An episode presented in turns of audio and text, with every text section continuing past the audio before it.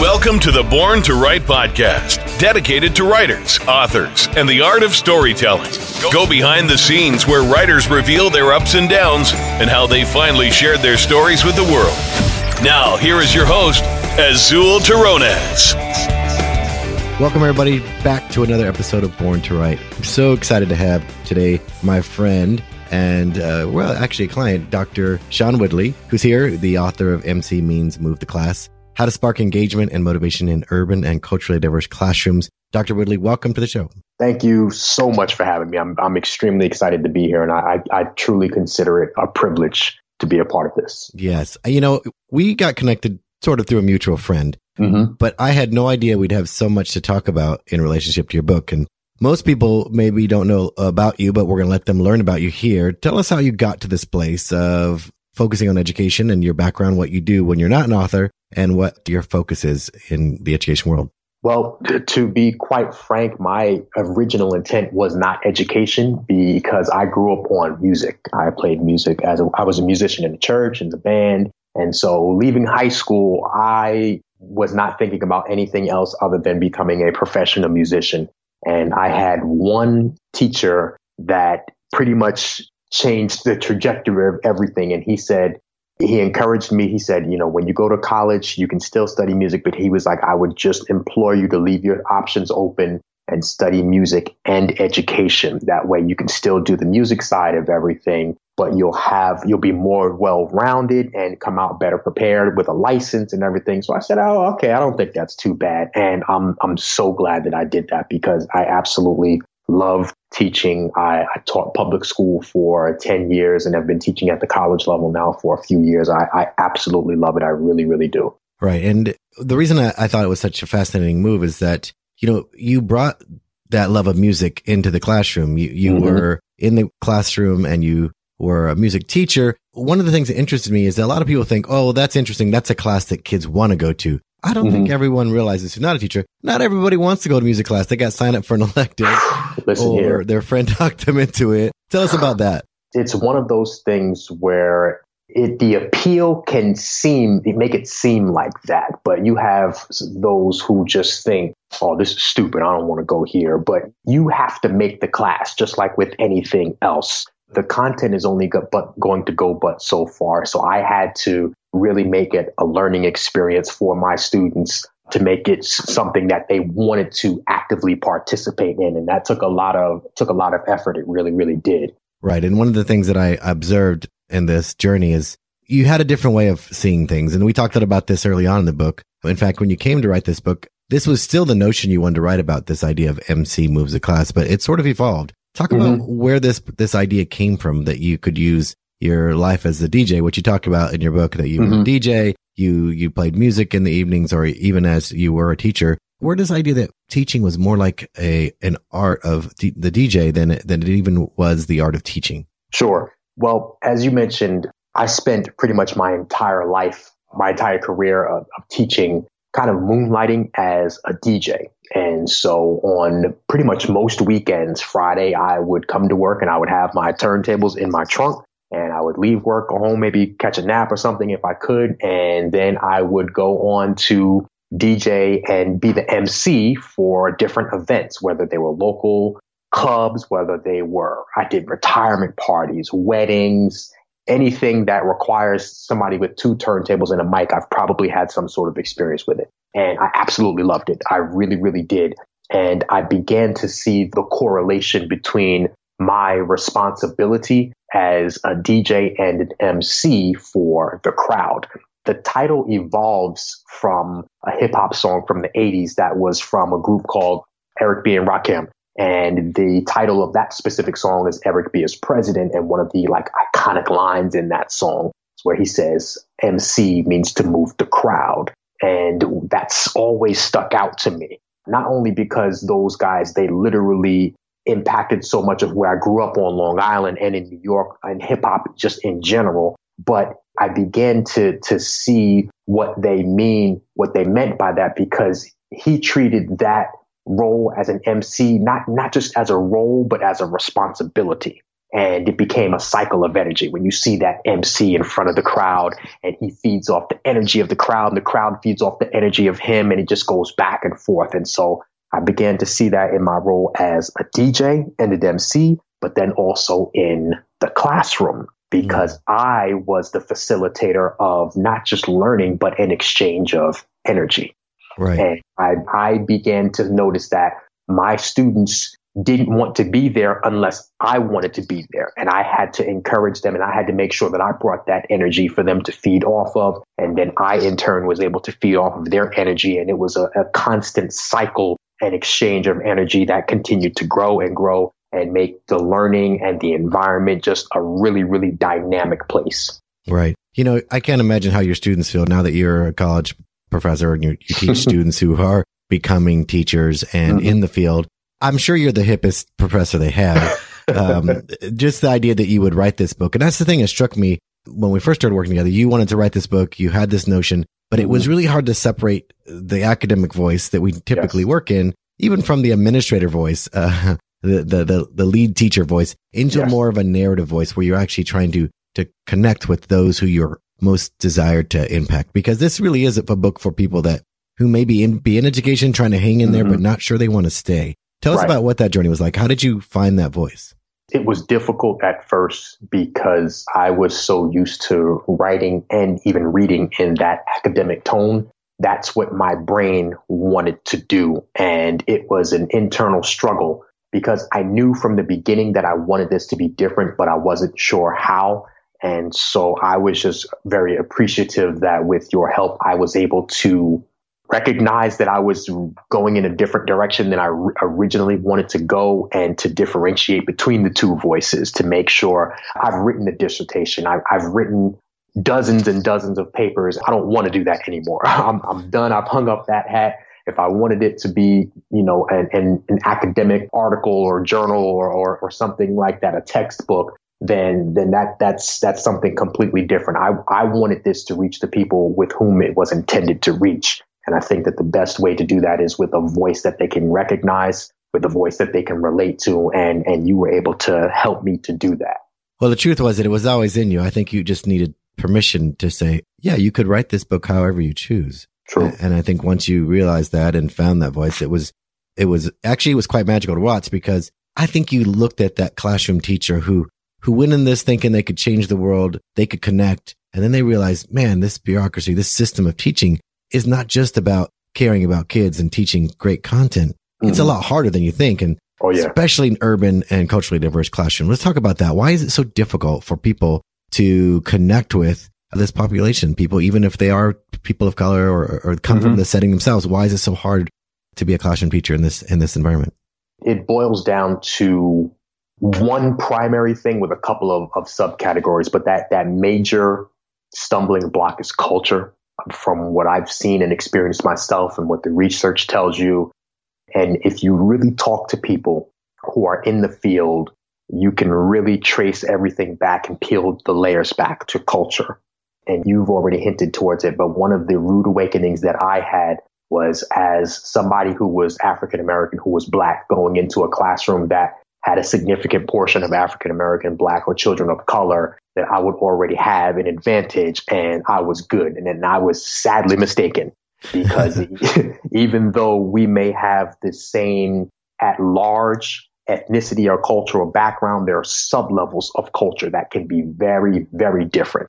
And there are a lot of misunderstandings when it comes to that. And then compound on that with people who are not of the same cultural or ethnic background at all, now you add even more complexities to that. And so it's just very, it can be very, very different trying to establish a relationship and communicate with someone who interprets life around them very differently than you do. Neither one is wrong, but there are just differences in how we communicate and interpret the world around us. And, and once that's, that's one of the major things that I dive into right from the outset of this book is really learning to shift our paradigm so that we can expose some of these existing paradigms that we have. I call them scholastic paradigms where the, the traditional teacher role and that traditional mold of the student and what that is supposed to look like. When we peel back the layers to uncover any pre-existing assumptions that we have, then we begin to it just acknowledge that they're there, which is a huge, huge first step. Right. You know, I think about me as my, you know, like the average teacher stays in the classroom for three to five years, you know, uh, sure. and I definitely was one of those three to five years. In fact, I left after my first year teaching. I don't know if I told mm, you this. Mm-hmm. No, I didn't know. I was plopped into a classroom. I went to a, an interview and I treated it like an audition because at the time I was working in television and film and I just said, you know what? I'm going to act the part. I don't know a thing about teaching. it was inner city LA. It's, you know, the nineties and they couldn't find teachers anywhere. They were looking sure. everywhere. So obviously I had a little bit of background teaching theater, but that's very different to be a director of a, of a two hour program once a week than it is to, to command inner city classroom. So Absolutely. I went from teaching in, in, you know, Beverly Hills, which obviously talk about diverse in relationship yeah. to other places to being in an inner city classroom. And I thought this is the hardest job I've ever had in my life. Mm-hmm. And now they want me to go back to school. I was lecturing college, you know, just a few months before. And mm-hmm. now they w- want me to go to school. And I just said, this is not for me. I don't think I can do this. So I left. Mm-hmm. And I mm-hmm. think a lot of people think that too. Like this is really hard. It's harder than it should be. And it's not very, you know, at first you feel like there's so much going against you, but it's when you find that spark of some child of some moment that you realize you have an impact to make. You could really mm-hmm. change. Where was that moment for you when you realized this teaching's for me? It was I would say going into from my second to my third year was the biggest transformation for me because I had a lot of insecurities going into being an educator. I, I felt at the time it was confidence, but that was, it wasn't really truly confidence. I, I was very good at acting the part, but deep down inside, there were really, really some things that I had to kind of learn and discover about myself. And I just wasn't sure how. And I'm, not, I think to a certain extent, I was afraid to because it, there was a certain level of vulnerability that comes along with that. But really, once I began to realize the impact that I had on my students and how they looked up to me as somebody who was really an impact on their future. It hit me one day and I said, okay, I, I've got to make sure that I do this thing right. I have to make sure that I come prepared because these children, not to sound cliche, they are our future. And who am I to derail any sort of dreams, goals that they have because I'm being lazy in my approach with this. And so that was when I really began to buckle down, start to do some more reading. And not too long after that, I went back to school, began to actively participate in more staff development opportunities, leadership positions, and, and things of that nature. Right. And I think that's a key, like not isolating. It's an isolating position because for, for most of the day, you're talking to young people and there's mm-hmm. different rules you behave when you're with your class and how you engage them. And then you have to working with adults can be totally different thing that can, mm-hmm. you could get burnt out by the other teachers way Listen. more than, than the students. Sometimes the students are the breath of, the breath of fresh air and then you head back to the water cooler and you got to plug your ears and hang in there. Yes. So yes. do you have a student that like you can think of that really made an impact on you for some reason because you did something you wish you could do over or Absolutely. that you mm-hmm. had such a connection and they had a profound impact on you as a person? There's one particular student that I had and this kind of goes back to what I was saying before about those first couple of years. I taught in a way that was very impersonal I kind of, I was that teacher because of the, the school that I was in and the, what was said about it. I let other people's judgment about the school and about the children impact what I did and how I walked into that classroom. And so from day one, I tried to rule with an iron fist and I was very, very closed off to any sort of personal relationships and I was very, very strict. I did not allow, I did, I barely smiled which is just the type of person that I am. It's completely against my natural personality and it didn't feel right, but it felt like that's what I had to do in order to manage these kids. And I'm saying that kind of with the air quotes. And so I got a phone call one day from a parent, a student parent, and she told me that in my classroom, her daughter was scared. And that right, that one moment right there, and I knew it and when I thought about the young lady, she'd never done, mind you, she'd never done anything wrong, never, you know, said anything. She was just one of those people that kind of almost played the role of the invisible student, did what she was supposed to do, never really acted out, didn't really raise her hand too much, but was just there and flew under the radar. But when that parent told me that she was scared in my classroom, that did it for me. That mm-hmm. told me that something needed to change and something needed to change right now. And so the first thing that I did was I put all of my pride aside and I went and spoke with that young lady and I apologized. And I told her that she did not need to be afraid when she walked into my classroom. Moreover, I made sure that I changed my behavior after that because it's one thing to apologize in vocally, but then follow that up with unchanged behavior, completely negating the apology. Mm. I made sure that I followed that up with actions. I made sure that I smiled. I was very intentional about establishing relationships with my students, especially her, to make her at ease because what, what we don't realize sometimes is, and I talk about this in my book about balance. You know, you have those classrooms sometimes where things are with the crossfader model that I use all the way to the left and just complete chaos out of control. My classroom was the kind of classroom where things were all the way to the right and constricting. And so students that were in my classroom, it was very cold. It was a very tense environment. It was very, it was one that they, because they were operating out of fear and out of not feeling like they could ask questions. Now we're talking about limiting success because they don't want to ask any questions when they don't understand something. They don't want to engage the way that somebody would when they're in a, an environment that is welcoming and comfortable. So that was a, a huge, almost 180 in how I approached the entire profession. Right. You know, and that's, there's some of that teacher folklore. I mean, it's been going around for years, like don't smile to December, you know, this idea that you have to be hard. And I think mm-hmm. that's, this is general perception about how to act is totally incorrect. And I'm grateful that you're talking about how to, to do this with students who need us the most. Now, being yourself in the classroom is, like you said, a vulnerable activity because what mm-hmm. if it goes wrong? What if it goes mm-hmm. astray? I have control now. And that's the thing. Teachers are always trying to be in control and giving up control by being yourself is a big risk. What is something that a, a new teacher or maybe a teacher who's been in a year or two who's like, this may not be for me. They're thinking, man, I, I think, I mean, I you went to a good school. I worked hard. I, mm-hmm. You know, this profession isn't quite what I expected. I like these kids, but I'm not sure I am the person to do this. What would you say to them?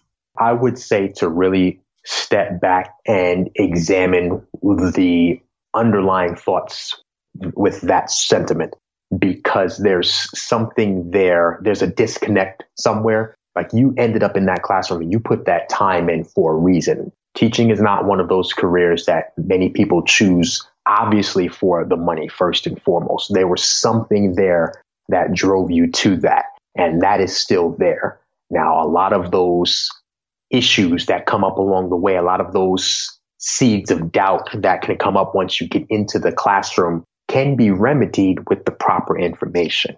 That's a lot of what I intended to do with this book with the four elements of urban education is to fill in those gaps so that educators can learn how to position themselves to be their best and true authentic selves in the classroom, enjoy the learning more, enjoy teaching more, enjoy the students more, and then be more successful.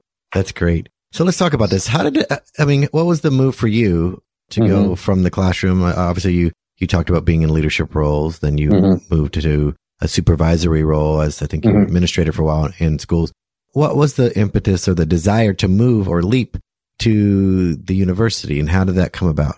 It came from my, my studies um, at the doctorate level. And I, I felt that I was one that always in my leadership role, I would facilitate certain workshops and learning experience, professional development, just kind of trying to help with other educators in the building. And I was always, it's a combination of that. And I was always that teacher when another educator struggled with a student. They would say, go to Mr. Woodley's class or go talk to Mr. Woodley. I'm walking down the hallway. Mr. Woodley, can you talk to somebody such and such?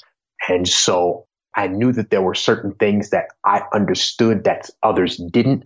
And so I would use that information in my professional development. And I said, well, how can I get this outside of these walls. You know, these are only, you know, a few dozen educators at a time that I get to work with on a year to year basis, but how can I spread this message more? What can I do? And so that's when I began to shift my focus to teaching at the college level and working with current and future educators so that I could have as large an impact as possible and keeping that going with this book and the, the trainings and the keynotes and presentations and workshops that I offer now.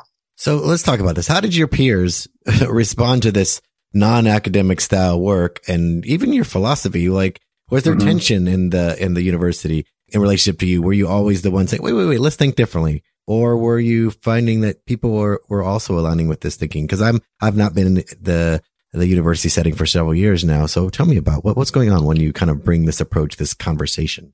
It's actually received very well.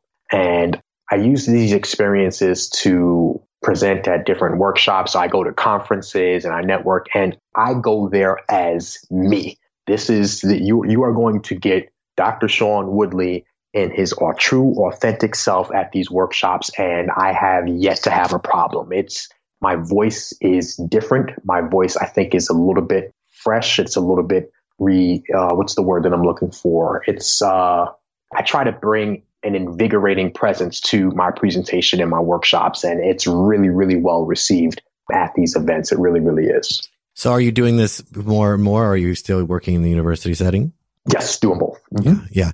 So let's talk about the process because as a lot of people listen to this aren't educators. Like we could go, mm-hmm. you and I could just go on and on about education. Absolutely. um, and maybe we'll do that another time at a different podcast. But what I'm thinking here is like, so when you showed up to do this work, it's not that it's the longest document in the world, but it was, they're met with a lot of resistance when you're working on this. There was a lot of places at which, as if they were gravel in the gears when kind of finding this book, uh, how mm-hmm. you wanted to say it, who your ideal reader would be. Talk about the process. What was, how was it like and how was it different than something like a, a doctoral thesis or a doctoral, you know, a dissertation? And what, what were the things you were trying to do here that, to kind of help adjust your mind in getting this work done?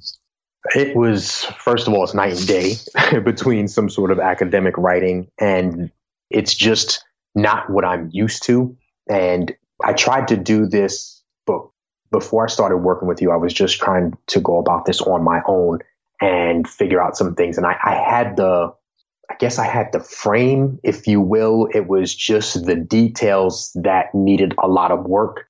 And so just going back to those mind mapping exercises to, to take it back to square one and think more on the, the creative side as opposed to the analytical side of everything and trying to flesh out those details, making sure that I put the, the story behind the lessons to, to make sure that it is something that people can relate to and making sure that I stay grounded in the narrative that I want to communicate and keeping my avatar in mind. Just making sure that the teacher who is in that classroom with students that are different than he or she culturally, or the teacher that is in that classroom in his or her first year and struggling with the decision of whether or not this is the right thing to do, or that teacher that's still in college and about to embark on this profession, what do they need to hear and how do they need to hear it? And so just kind of staying grounded in that, working through coming up with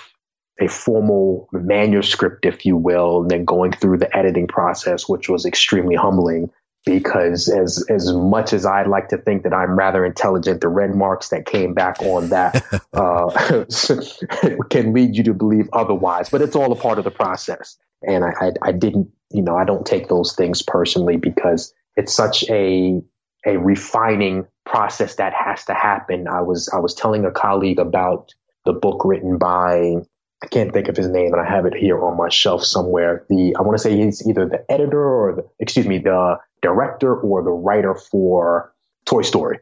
It's called Creativity Inc. And he was talking about the process because of Toy Story, if I'm not mistaken, was one. It's the first cartoon or what is that type of um, animated animated film that's not a musical and there were they were met with some adversity and some challenges up front but the revision process that they had every step of the way where they sent it to someone and got feedback utter raw truthful feedback that hurt and that did not always feel good, but they did that over and over and over again and came out with the phenomenal work that is what we know today of Toy Story. And we all know that that went on to, to do millions upon millions there. I think they're working on number four right now. But that process, that revisionist creative, that revisionist process of creativity is much needed. And so I understand that. And it just, applying that to the book, it, it somebody can tell you all day, well, it's going to hurt. Like you go to the dentist and you know, it's going to hurt. And until you actually really feel that, then you realize it's going to hurt. And so with that process of the revisions and kind of taking it back to the drawing board or clarifying this, what are you really trying to say here? And, and writing in a way that I know what I'm trying to say. Why don't you know what I'm trying to say? It's, it's, it can be difficult sometimes. And so getting that feedback though, at the end of the day, it served a really, really good purpose. Right. And I think that's the thing about writing a book. Mm-hmm. Sometimes mm-hmm. even, even our friend uh, and colleague, uh, fellow author, Heather Lee uh, uh, mm-hmm. Dyer. She she's a fiction author. She's written multiple series as a fiction writer. But when you go to do a, a new genre, and nonfiction has its own way of like getting you, um, sure. because it's. I mean, I asked you to show up on a page. I asked all authors, look, it doesn't matter that you're telling information about things you know. If you don't show up, they're not going to listen to you, trust you, or believe that this is important. Uh, sure. Anchor yourself in stories, anchor yourself in your truth, just like you do in the classroom. So I think it was just a little bit of trusting that in your voice as a writer. And I love the way you got, you got more and more playful as you got into it. You know, rather than be parts of a book, they're, they're sides A and B, rather than be chapters, yes. they're tracks. And rather, mm-hmm. you know, you just went all in. And I thought it was beautiful because you designed your own cover. You, mm-hmm. you did some beautiful work there. You also have a podcast, which I want you to talk about here in a second. But I think you've created this as a branding opportunity to grow not just uh, the content of the book, but to grow a platform. Say, hey, look, I'm here to announce Sure. I want to talk to you differently about urban education and working with culturally diverse populations. Tell me a little bit about what your plan is was for launching this, because a lot of people listening maybe even have a book. But what did mm-hmm. you do to get this book out? Because I know in new releases you hit number one, you were getting mm-hmm. a lot of attention, but you definitely had a plan to get this to go live and have impact. Yes, I I had a plan that originally went went awry because I've been working on writing this for over a year and change now. I'm not exactly sure how long, but early 2018, I had, I guess, if you will, announced that I will release it in the spring. And I just for accountability purposes to let everyone know what's going on. And I definitely missed that mark because I want to say it wasn't until March that I started working with you and realized how much work needed to be done. And so that was a bit of a setback, but it actually ended up working out better for me because releasing it in the following fall in October was better because it was towards the beginning of the school year. I also aligned it with my birthday and then it allowed me the opportunity to come up with some new ideas to redesign the cover to make sure that the layout and everything was done the way it needed to be and also to use some different promotional opportunities and film a book trailer, which I had a lot of fun doing. So that sort of a, a launch strategy, I guess if you want to call that, kind of birthed from or not an accident, but something that wasn't my original intention. But because of that setback, it allowed me to kind of step back and approach this in a more strategic way. And it ended up working out better than I think it would have had I launched it earlier in the spring. Right. Another thing about authors, like, look, every, every plan in the world works great until you have to show up and things change. So mm-hmm, I'm glad mm-hmm. you did that. And I think the book trailer was really cool. It got a lot of views. It, it really engaged people to be curious. Uh, mm-hmm. Uh, even people who aren't educators were willing to share it and talk about it. And I think that the virality of creating a, a conversation that keeps going is really tough. And you could keep doing that trailer uh, again and again, and it'll still spark a conversation.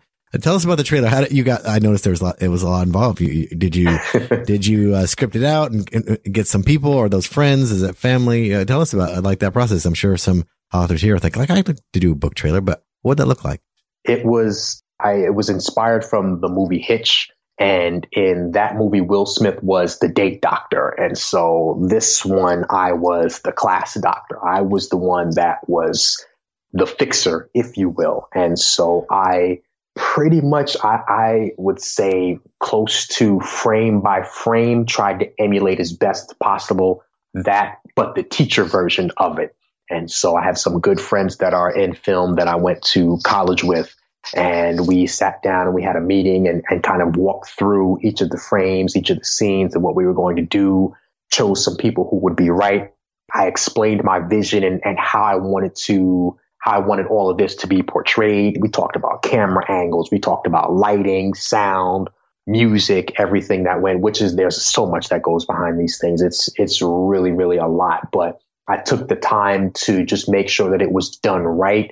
And it was getting down to the last minute. And so filming it, it took all day to do it. I mean, the, the trailer itself is two minutes and 20 seconds, I want to say, but it literally took about eight hours to film because there was wow. just so much involved with it, setting up this and there were the bloopers I, we were in tears with some of this, just the things that happened. We were, I had some kids that were playing the roles of students and they were just, their personalities just kept shining and shining. And it was hard for us as adults to stop laughing. So that just added to the time. But it really, really was, it was a unique experience. And I'm glad that I got to do it. And then I have some video editing software that I was able to kind of just cut, splice, and put everything together the way that I saw in my head.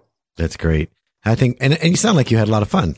I did. I did. I and really I, did. I think that's if it, people have to have fun book marketing because a lot of authors, they want to just write the book, you know, they even forget to do the cover nice. You did a great cover. They think right. that if I write a book, if it's good, then people will read it and review it. Right. Right. I mean, let's talk about that for a second. I mean, how many times have you asked friends, those of us mm-hmm. for reviews and still haven't seen them come up for whatever reason? To me, it's the hardest part is the marketing and, and putting the book yes. out into the world. What strategy have you used that's worked for you to help some authors who are like, look, I know writing the book's hard, but like mm-hmm. marketing is twice as much work?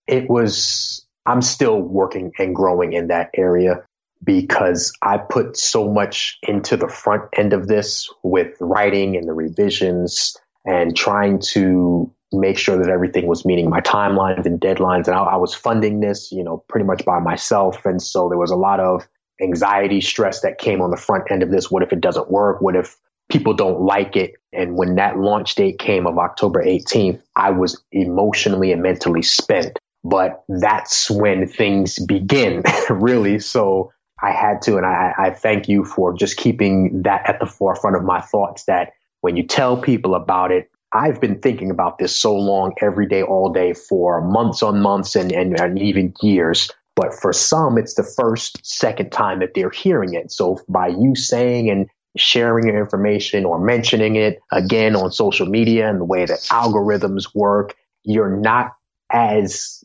pestering as it might appear to you, that you may be in your own head. And right. so just kind of keeping that at the forefront of my thoughts and then really just kind of cashing in, to be honest with you, on some of the relationships that I have because the reviews and things that I'm asking for are from a lot of people were very supportive of the book even before it came out. I'm really looking forward to it. I'm, I'm excited about it. I share, I shared a lot of the behind the scenes pictures of, of me typing or I shared the cover before it even came out. And so I just tried to generate a little bit of buzz, if you will. And so by the time it came out, there were some people who had already told me that they were going to buy it, some followers on social media. And so people posted pictures. I got my copy. I downloaded the Kindle version.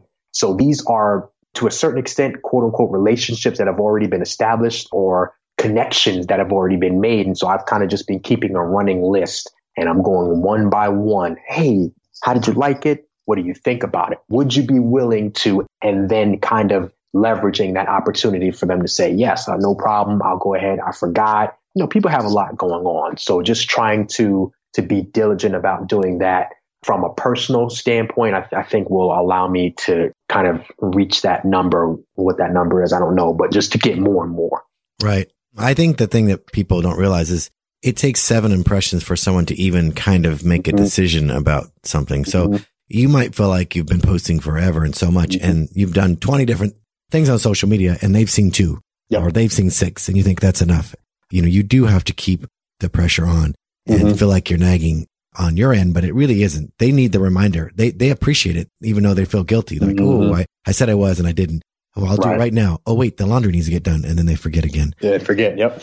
so I think that's the thing. I mean, to get, I think I got 53 reviews on my book. I probably could have kept going, but like it, the months and months of asking, I had to think of every different way to ask, Hey, yeah. it's, Hey, 12 days of Christmas looking for 12 reviews every day. Or, Hey, it's my birthday. I want to get to, I think at the time I was 43 or 45. I was like, I need 45 reviews. I, am at 22. Who wants to be number, mm-hmm. you know, and you just gotta, you feel like a little bit uncomfortable. Um, yes. but, but that's why I say if you care about your book and your message, don't feel comfortable about it. You're going to change somebody's life because of the message you have in there. Somebody will read it and it'll change them. But if you don't want to talk about it, how do you want anybody else to talk about it? That's true. So that's true. You're like, well, I'm kind of over talking about. Well, then I guess that's what will happen to your book, Gil. They'll be over talking about it too. So wow. you got to have a different belief about it completely. Um, Absolutely. Books that have staying power, just people don't stop talking about it. Even if it's not good, if they talk about it. Like that's the crazy thing. People think like New York Times bestselling books are the best books. They're not. They're just the most talked about books because mm. people keep talking about it and talking about it. You see them on every podcast, every ad, every show. And you're like, gosh, this must be good. So eventually, even if it's not right away, you're like, you know what? I want to get that book. Yep. I think that's good. Even if you don't know if it's good, you just think it's good. Whatever it takes to get someone to open the book, because just think how much it takes to get them to buy the book and then think how much more it'll take for them to read it. Cause how many books do you have that you have, you bought, you haven't read through? Uh, I'm, I'm, looking at them right now on my shelf. Books you cared about, believed in, and bought, and still don't read. So, like, so that's why I tell people to get it in the hands of somebody who needs it and actually get them to read it takes a lot of work. So you got to mm-hmm. be vigilant. You mm-hmm. got to be strong. Now you're taking this book with you on conferences, and you're you're using it as a way to kind of help support the things you do. How is it received yes. when you bring books with you to these sort of workshops? Actually, very, very well. The cover gets a lot of people and they look at the title and they say, wow, okay, oh, wow. And so it generates almost instant intrigue and interest, which was my goal. And so looking at it and then they, might kind of glance at the back and, and kind of see the description. And it's, it's really, really very well received. I've had a lot of uh, administrators place bulk orders for all the educators in their schools. And so those have been going out just off of someone else telling them or them looking at the trailer and seeing the benefit and how it can really benefit their school. So it's really been well received. That's great. And a book like this will be relevant for a very long time. If people want to know more about you, Dr. Woodley, where would they sure. find you? Where would you have them go? My website is www.urbaneducating.com. And I'm also on social media. I'm on Twitter and Instagram every day at Urban Educating. That's great. And uh, if you know anyone's a teacher, if been one yourself, or you're considering it, definitely mm-hmm. MC Means Move the Class is a book to check out. Really inspiring. Really, uh, I think going to be a new wave of think of educators in the academic world to talk to people about teaching as it relates to actual teaching as opposed to pedagogy alone. Um, mm-hmm. Not that there's mm-hmm. an absence of pedagogy in your book, but it's definitely an inspiring way to think about serving and sparking engagement in the classroom. Dr. Woodley, thank you so much for being here. It's been a pleasure. Thank you so much for having me. I again, I, I consider it an honor and a privilege, and I, I'm a longtime fan, and I'm just trying to get on your level. Thank you, sir. Thank you. Join me again for another interview for great authors who talk about their story, how they got there, and why they feel like they're born to write. Please subscribe to this podcast, leave an honest review, and you can always find me at coachazul.com.